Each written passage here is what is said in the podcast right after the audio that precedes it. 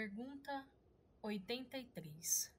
Qual é o tempo de sobrevivência de uma pessoa em águas polares? Um banho gelado tem lá suas vantagens, dependendo das circunstâncias. Dar aquela despertada para mais um dia cheio de atividades ou aquela refrescada em um dia de muito calor. Agora, se esse banho for em águas geladas, o que será que acontece com o nosso corpo quando submetido a temperatura muito baixa como as águas polares? Claro que, quanto mais baixa for a temperatura da água, menor é o tempo de sobrevivência de uma pessoa em imersão nessa água.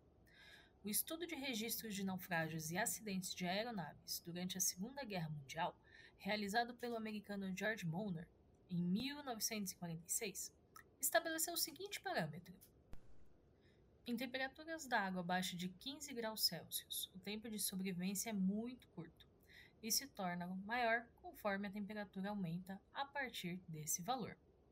O gráfico de Mauner, válido até os dias atuais, relaciona o tempo, em horas, de sobrevivência de uma pessoa em imersão com a temperatura em graus Celsius na água do mar. Outros estudos relacionaram o nível de isolamento térmico proporcionado por vestimentas adequadas com o tempo de sobrevivência na água. O isolamento térmico que uma roupa provê ao seu usuário, obviamente, ajuda a segurar a temperatura do corpo, retardando o efeito da hipotermia e, como parte desse processo, a perda de consciência e consequente afogamento. Essas roupas podem ainda auxiliar seu usuário a se manter na linha da água por sua confecção ou apetrechos incluídos, viabilizando alguma flutuabilidade. O tão importante isolamento térmico, no entanto, é prejudicado caso a impermeabilidade da roupa fique comprometida e isso pode acontecer se a roupa ficar molhada. Ora, mas na água a roupa vai molhar, correto?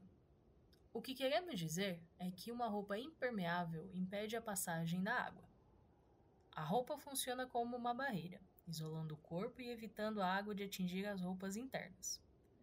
Se isso acontecer, a roupa deixa de manter o corpo aquecido. Pense uma bota impermeável.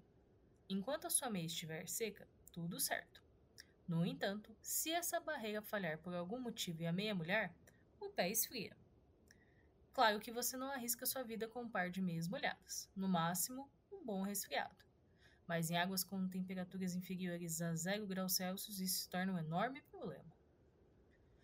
Ainda que a pessoa esteja vestida com uma roupa adequada, a depender da temperatura da água no momento em que ela está em imersão, haverá um aumento relativo do tempo de sobrevivência, mas não uma proteção permanente contra o frio intenso.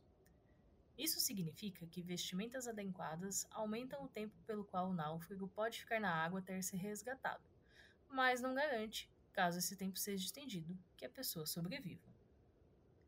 Com a água a 5 graus Celsius, por exemplo, estimou-se que o tempo de sobrevivência de 50% dos indivíduos amostrados com roupas comuns seria de uma hora. Imagine esse tempo em águas com temperaturas abaixo de zero. Na Antártica, por exemplo, a temperatura da água pode variar de 10 a menos 2 graus Celsius. Mas claro que isso pode variar de forma um pouco mais extrema a depender da estação do ano. Em águas muito geladas, pode-se, por exemplo, ter um tempo de sobrevivência estimado em minutos até o resgate. Outros fatores influenciam em uma maior taxa de sobrevivência, como, por exemplo, preparo físico, o que pode garantir maior resistência fisiológica a essa condição extrema. Dá para entender agora o porquê da importância de roupas especiais com tecnologia específica para condições extremas? E que outras tecnologias você acha que existem além das roupas especiais que nos, nos ajudam a sobreviver por mais tempo em temperaturas baixas?